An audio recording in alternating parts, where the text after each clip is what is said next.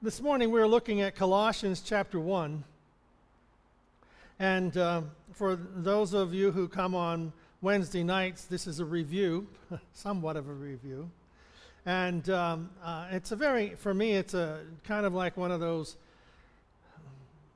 stop and pause and think about this for a while moments, and whenever Whenever you're wanting, you know, okay, Lord, what is it we, what is it we're going to write on today or this week? What we're going to speak on this week?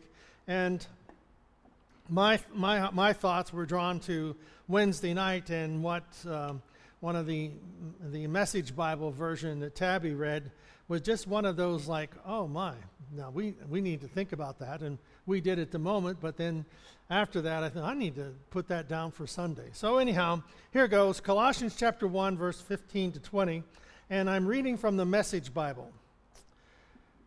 We look at this, and this is speaking about Jesus Christ. And, and what's going on is the church at Colossae is being attacked by heretics, meaning that there were individuals who uh, seemingly had been part of the church body that, that had accepted Jesus Christ as their Savior, and we're part of it. But we've got to understand there's no there's no written documents, there's no teachings that are on paper. You know, these are individuals who have, you know, um, the teachers are Paul and, and some of the other disciples and, and ind- individuals that Paul had, had um, taught and brought to the Lord. They started these churches, and so the church at Colossae was founded, and, and the primary the primary focus of the church was the resurrection of Jesus Christ. Without the resurrection, there is no gospel. So these individuals um, seemingly were part of the church, but then they started getting caught up in what the Gnostics, these, uh, um, there was a separate teaching that was going on, and the Gnostics had this very humanistic perspective. And what they, they taught was, and that's kind of what Paul is addressing here, And, and um, we'll talk about it a little bit, but they, they taught they thought and taught that any all matter is evil. You know, all matter is no good. So the earth, human, whatever's, whatever is, ma- it's all evil. So they believe that only what is spirit is what matters. So they felt that you could do anything you want with your body because it's evil. And so it only mattered what your spirit was. Well, then whenever uh, we're talking about Jesus, and Jesus coming in the flesh, and he is God, they say, oh, no, he can't be God, because he's in the flesh. Flesh is evil. God can't be evil. And, you know, they're going back and forth with those arguments. And, and so Paul is writing to the church, trying to head off these, or trying to put a stop to these uh, false assumptions. And so whenever he's talking here, he is talking to us about Jesus. And he says, we look at his son, meaning Jesus, and see God who cannot be seen. We look at his son and see God's original purpose in everything he created. They believed that the world was evil. God couldn't have created it because it's evil. Paul's saying, no, God created it all. And in Jesus Christ, we see God. If you see me, you've seen the Father, Jesus said. It goes on. For everything, absolutely everything, above and below, visible and invisible, rank after rank after rank of angels, everything got started in him and finds its purpose in him. He was there before any of it came into existence and holds it all together right up to this moment. And when it comes to the church, he organizes and holds it together like a head does a body. He was supreme in the beginning and leading the resurrection parade. He is supreme in the end. And this is the part that um, that kind of resonated on Wednesday night. From beginning to end, he's there, towering far above everything, everyone. Sp- so spacious is he, so expansive, that everything God finds Everything of God finds its proper place in him, without crowding. Not only that, but all the broken and dislocated pieces of the universe, people and things, animals and atoms, get properly fixed and fit together in vibrant harmonies. All because of his death, his blood, poured down from the cross, all the broken pieces. Well, as I said, these these pieces, the pieces that we see in our our, our society, in our our uh, community, in our country, in our our world, that there are a lot of broken pieces. There are a lot of lonely people. There are a lot of hurt and scared individuals about this pandemic and about it's coming to an end, or hopefully coming to an end, and is there another wave, and where did it come from? The arguments still go on. So, but when you look at our community and you look at what has happened in, you know, our region, um, we've not suffered that much. Uh, we've had a few away for a whole year or longer. Welcome back. So, but that's all right. You know, you needed to be. You needed to be in a safe place.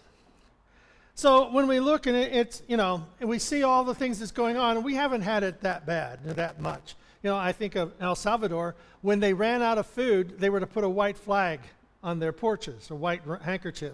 And that was only when they ran out of food. And people could only get out of their homes when they're, they're whatever, like we would look at a social security number, and when that number a- ended in a, a certain odd or even, even, you were only allowed out a couple hours once or twice a week. And, and the food and the stores were not that full. And you go out into the rural, commu- rural communities, there's no store. There's nothing. And how these people existed is, you know, it's beyond me. But it was interesting how that David talks about how that the, the projects that they worked with in communities, that those projects of of uh, tilapia ponds and, and gardens and things like that, it was those types of things that helped the communities survive the pandemic. And it was those things that they started to put together to help people have renewable resources that they were able to survive this. And it's, it's it's we can see how God has was providing for that that communities, those communities in those areas, even before the problem ar- arose. And I think it's that kind of like that in our own lives. That, and we spoke about that in the Sunday school lesson about Abraham and how that, you know, it was a theophany in which Jesus Christ appears to Abraham with two angels, and and he's talking to him. And they tell them about Sodom and the destruction that's coming, and how that Abraham prays for the community of Sodom, and how that he intercedes for them. And there's this idea of understanding that God has a purpose, and God has a way of bringing about his grace and his mercy, trying to reach individuals with his grace and his mercy before there is judgment, before there is things and there's problems. Well, anyhow, we know that, in case you didn't notice, it's hard to purchase new cars. If you go to the car dealers, they have, if any, they have they have a, only a few new cars, and it's all all used. We say, well, what happened to the cars? Anybody know? The chip. The chip's missing. What's that? We ran out of Doritos, yes. The chips are missing. Da-da-da-da. Uh, the chips are missing. They ran out of Doritos. Thank you very much. I should have thought of that.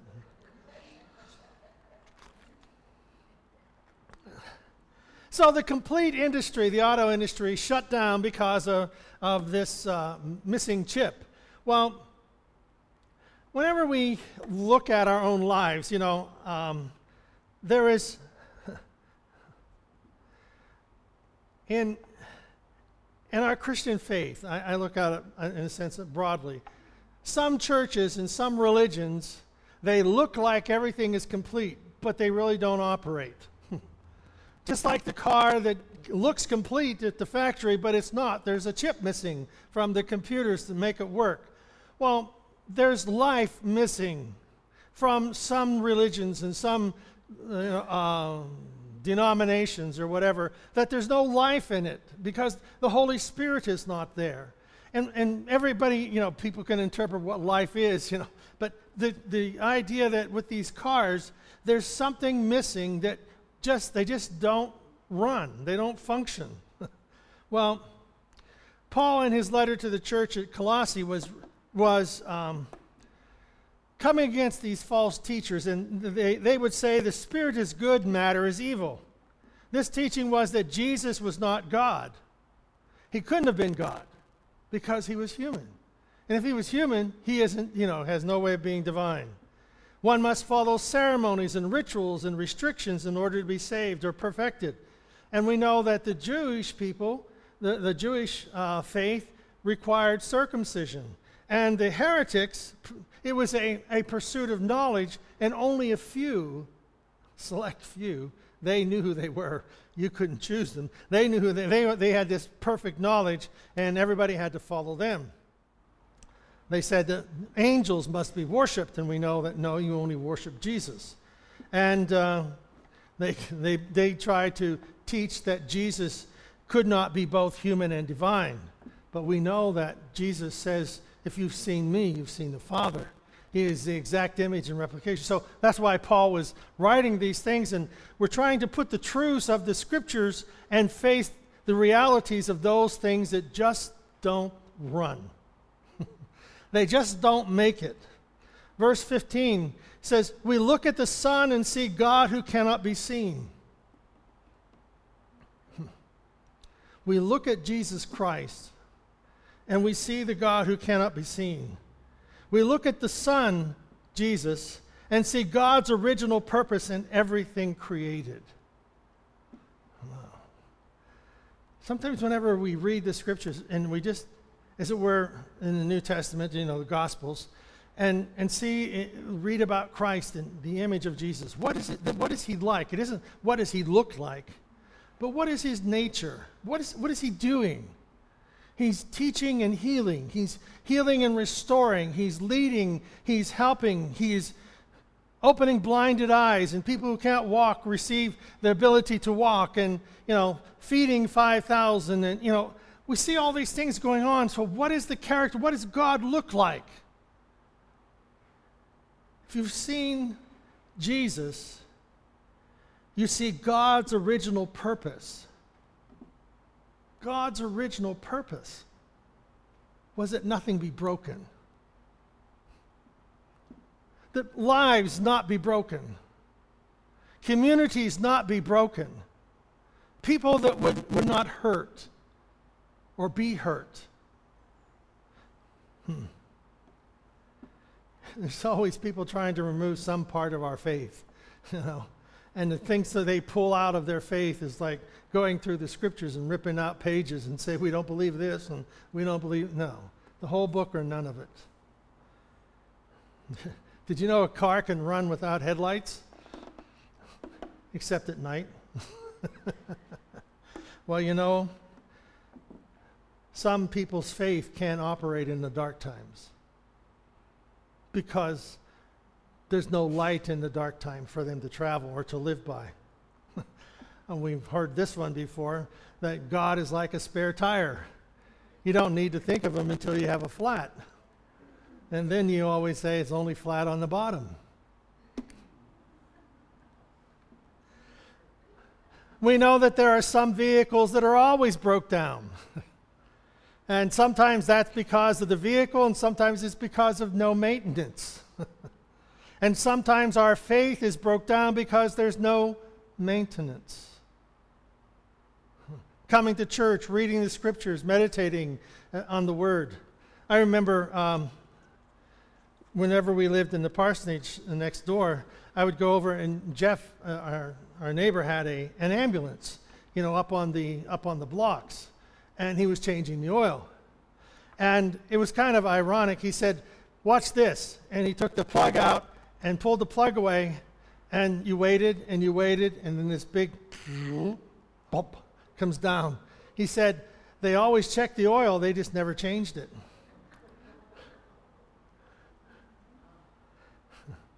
It cost them an engine. Well, you see, maintenance.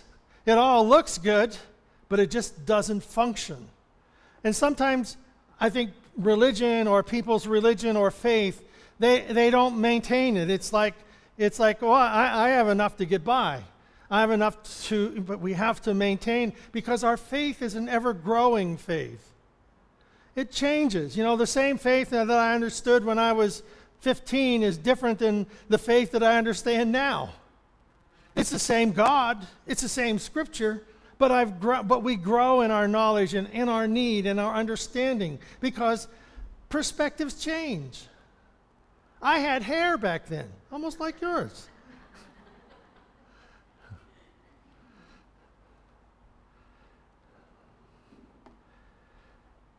In a hospital, I always think of, uh, not always, but I think of individuals who, uh, you know, someone is very gravely ill and perhaps dying, and they're praying for God to take their life and spare the life of the one that is dying. And and I, although I understand the motive and the desire, but God doesn't have a quota.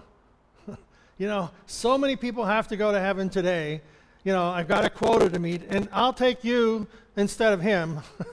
You know, I'll, I'll exchange my life for theirs. And then they get mad at God because he didn't answer their prayer. You know, we can't. We've got to understand the God that we're dealing with, the God, his character and his love and his gracious. If you've seen Jesus, you've seen God. Now, we can't, what does God look like? Well, I've seen his picture. There's no recent photos, you know. And the idea is that we have to see the character of God. We have to see what he's like, what God is and who he is and what he has done in our lives. The Message Bible says, we look at the sun and see God who cannot be seen. We look at the sun and see God's original purpose in everything he created. We see God's original purpose in everything he created. And our, and our, and our goal is to look at God and see the purpose.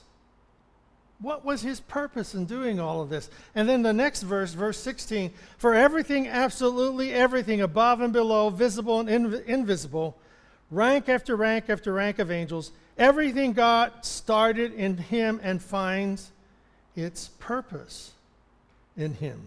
Wow. Purpose. God's original purpose. Purpose is the reason something is done, the reason that it is created. Sometimes people lose purpose. What am I here for? What what do, what makes what is important in this life?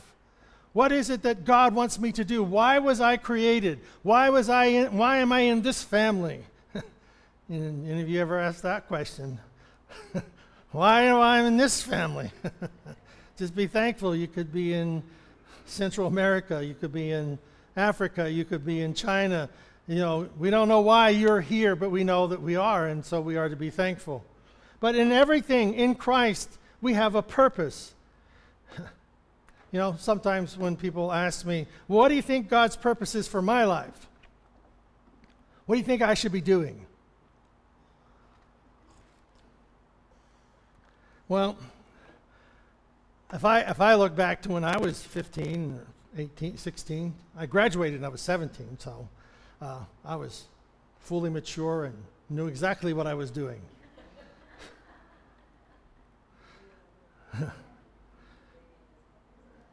yeah, yeah, boom, yeah. I went to college to be a phys ed teacher.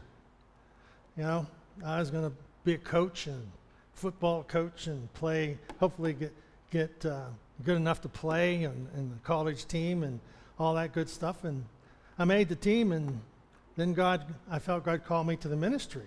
It's like, okay, that's a little different. And uh, so it wasn't until I was nineteen that I ever thought of being a minister. But fifteen, I had no intention of ever going into the ministry. And, you know, so you have, you, you, you know, the, I always ask people, what is it you love to do? Well, and, and you know, the, the trick in life is to find something you love to do and get paid for it. You know, and if we can find a thing we love to do and get paid for it, that's a win-win. You know, so if you don't love what you're doing, learn to love it. I say quit, but don't, don't you don't quit until you get another job, okay? You know, oh, it, was it you ride the vehicle you are in? You don't you don't get out of it and throw it over the bank until you have a new vehicle. You don't quit your job in hope of finding one. You you you run your job until you find the job you want, and you move on to there and find out same problems that existed in the one you had is the same one you got, problems you have in the place where you're at. And generally, it's you.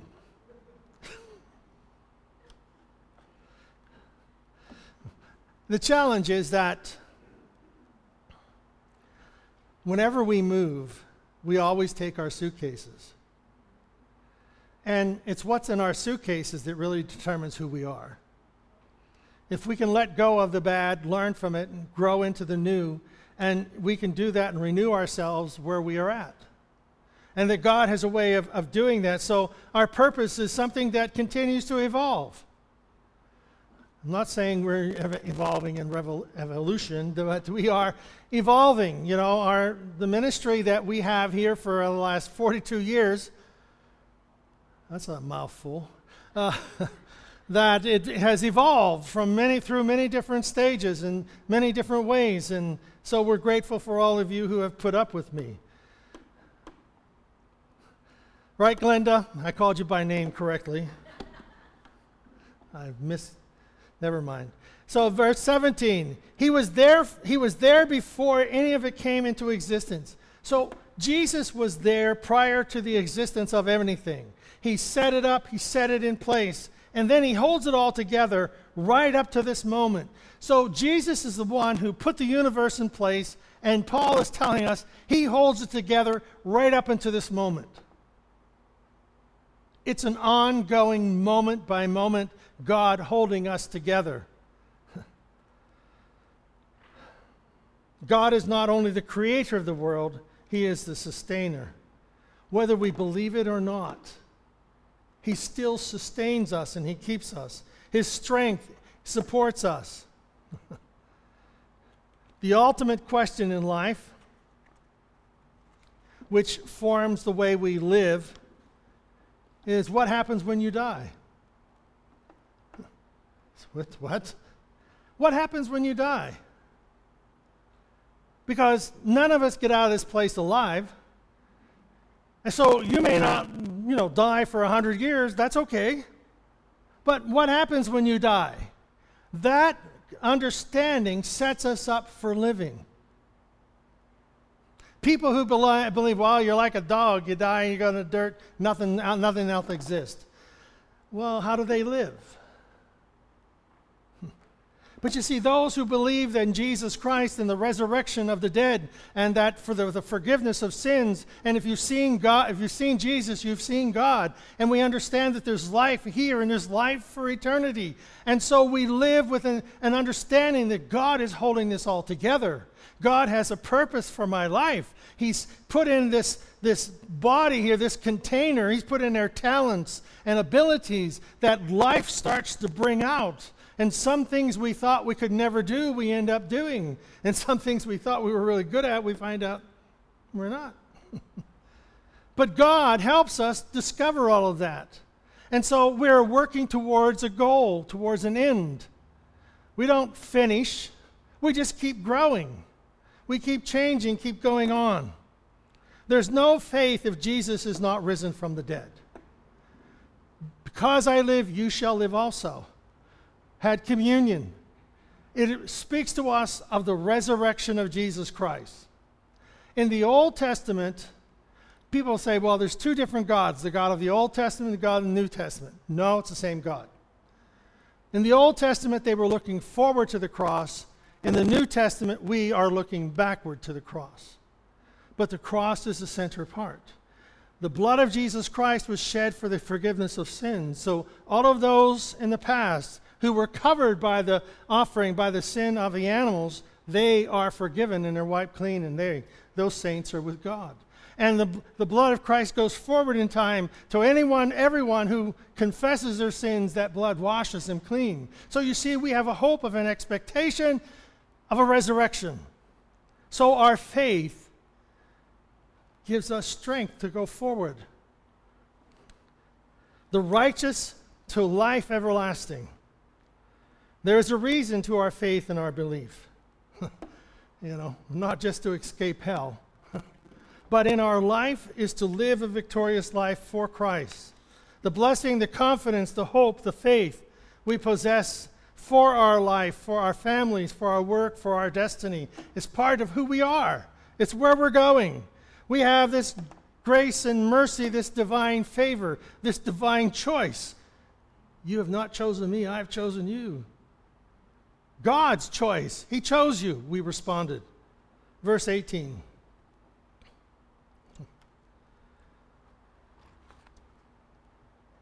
From beginning to end, he's there. Jesus is there. From beginning, from creation, before creation, up until this moment, into the future, when we're resurrected, from, Jesus is there, towering above everything and everyone. So spacious is God. Okay? Think, God doesn't fit us into a mold. He's not a cookie cutter. So spacious is God. So expansive, not expensive, expansive, that everything God finds, everything of God, finds its proper place in him without crowding. Lots of elbow room. Do you know why people have conflict? The people have conflict because two people try to stay, stand in the same spot.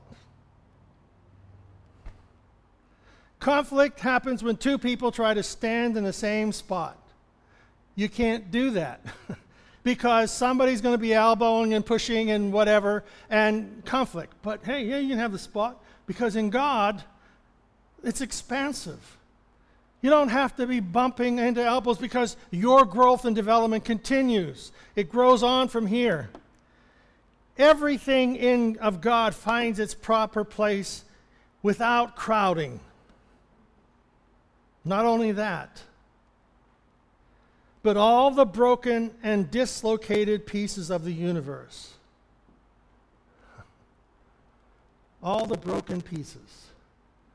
All the lonely people. All the difficult places. People, things, animals, atoms get properly fixed and fitted together in a vibrant harmony. Ta-da! We are here in a vibrant harmony. And you know what?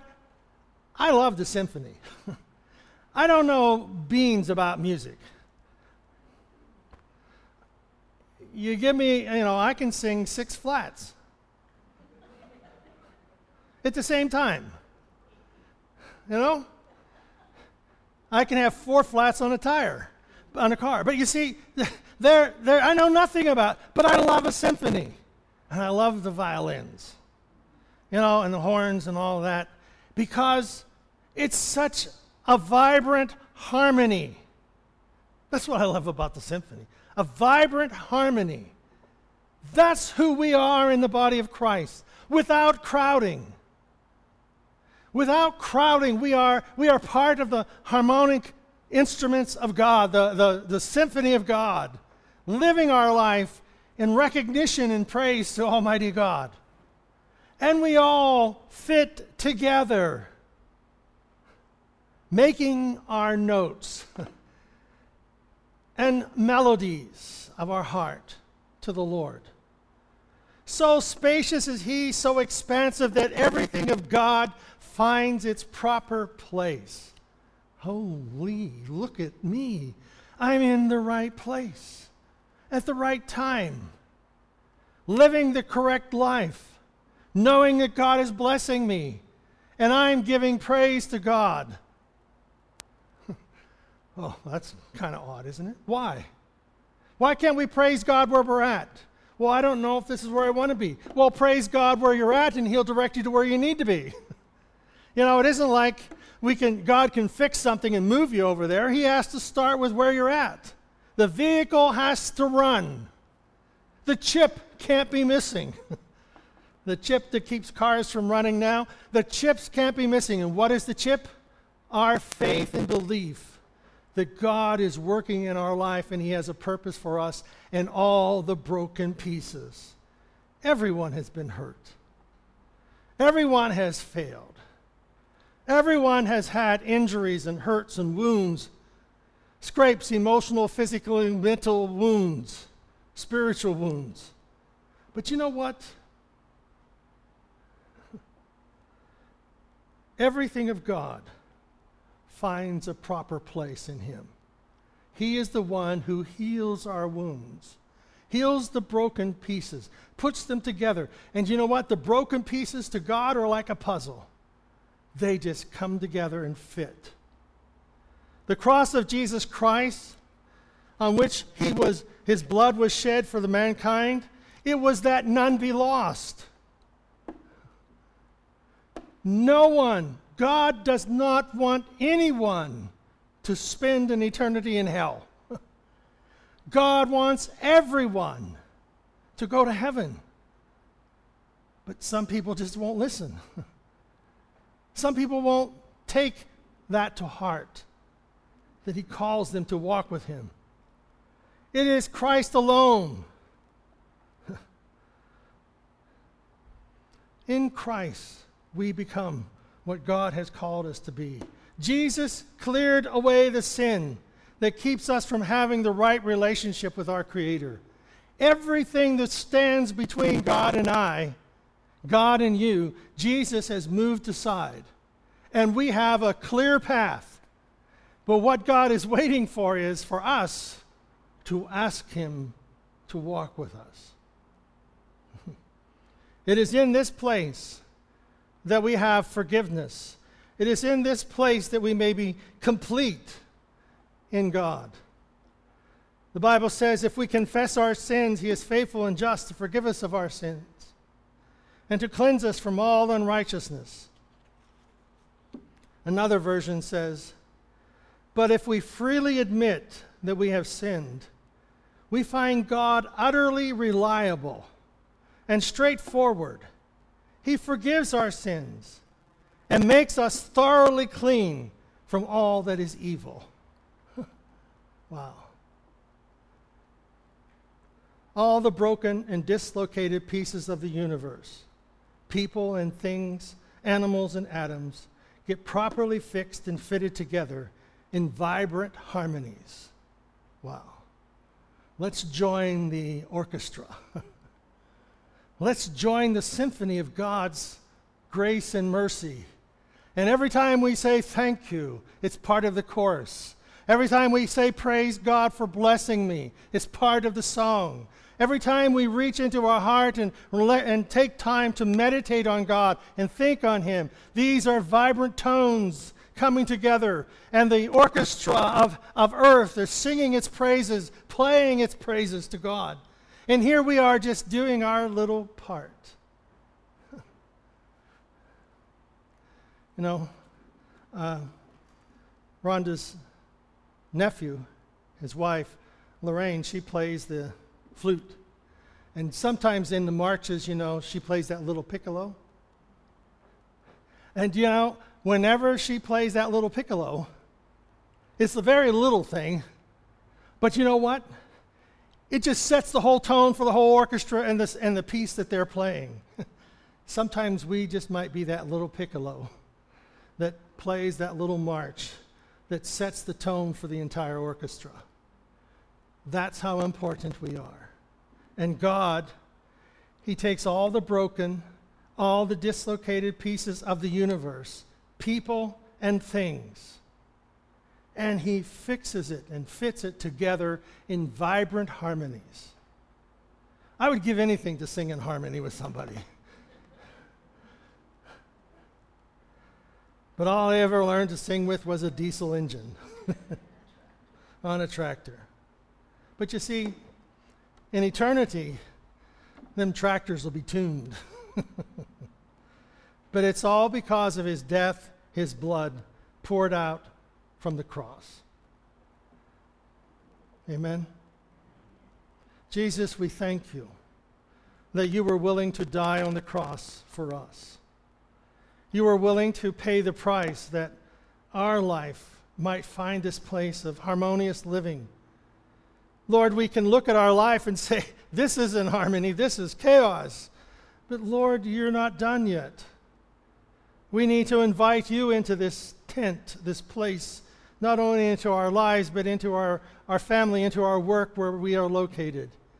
And Lord, we invite you there to bring this together, fit it together in a glorious harmony. And Lord, we will thank you in advance. Before we can see anything happening, we receive a divine promise that it will come to pass because we believe your promises. And we pray these things in the name of our Savior, Jesus Christ. Amen. God bless you.